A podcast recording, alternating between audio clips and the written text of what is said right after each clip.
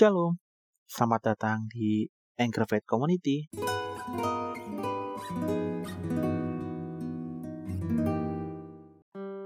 Apa kabar nih teman-teman? Semoga teman-teman semua baik-baik ya. Hari ini kita akan kembali lagi bersama-sama bersaat teduh dengan tema yang sangat menarik teman-teman, yaitu pencuri sukacita. Teman-teman aku ajak untuk membuka Filipi 1 ayat 1 sampai 11. Dari Paulus dan Timotius, hamba-hamba Kristus Yesus, kepada semua orang kudus dalam Kristus Yesus di Filipi dengan para pemilik jemaat dan diaken.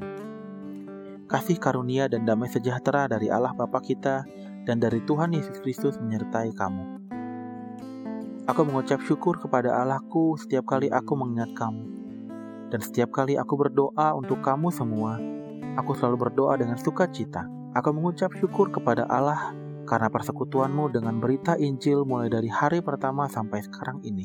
Akan hal ini aku yakin sepenuhnya, yaitu Ia yang memulai pekerjaan yang baik di antara kamu akan meneruskannya sampai pada akhirnya pada hari Kristus Yesus.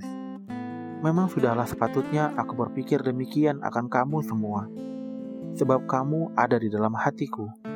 Oleh karena kamu semua turut mendapat bagian dalam kasih karunia yang diberikan kepadaku, baik pada waktu aku dipenjarakan maupun pada waktu aku membela dan meneguhkan berita Injil. Sebab Allah adalah saksiku, betapa aku dengan kasih mesra Kristus Yesus merindukan kamu sekalian. Dan inilah doaku, semoga kasihmu makin melimpah dalam pengetahuan yang benar dan dalam segala macam pengertian, sehingga kamu dapat melihat apa yang baik, supaya kamu suci dan tak bercacat menjelang hari Kristus. Penuh dengan buah kebenaran yang dikerjakan oleh Kristus Yesus untuk memuliakan dan memuji Allah. Banyak yang bertanya, mengapa banyak orang Kristiani yang tidak menjalankan sukacita yang merupakan buah roh dalam Galatia 5 ayat 22? Dalam bukunya yang berjudul Love Again atau Tertawa Lagi, Charles Swindoll menuliskan tiga hal yang sering menjadi pencuri sukacita, yaitu kekhawatiran, tekanan batin, dan ketakutan.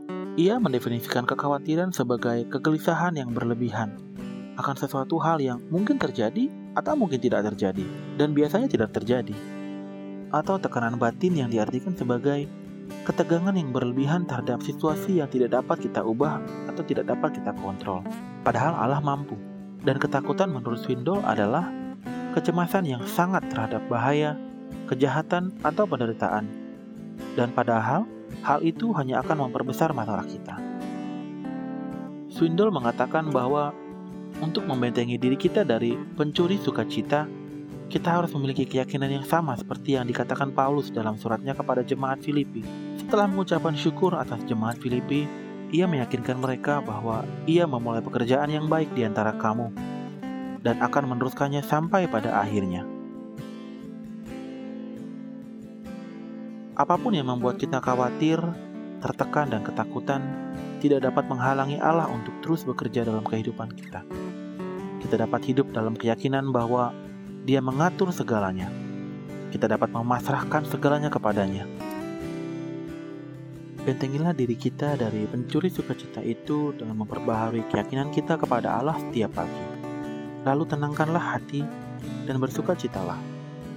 Ya, teman-teman, di zaman sekarang ini kita pasti ya memiliki rasa kecemasan, ketakutan, atau mungkin sering disebut dengan anxiety ya. Kita merasa gelisah, kita merasa ketakutan dengan apa yang kita hadapi.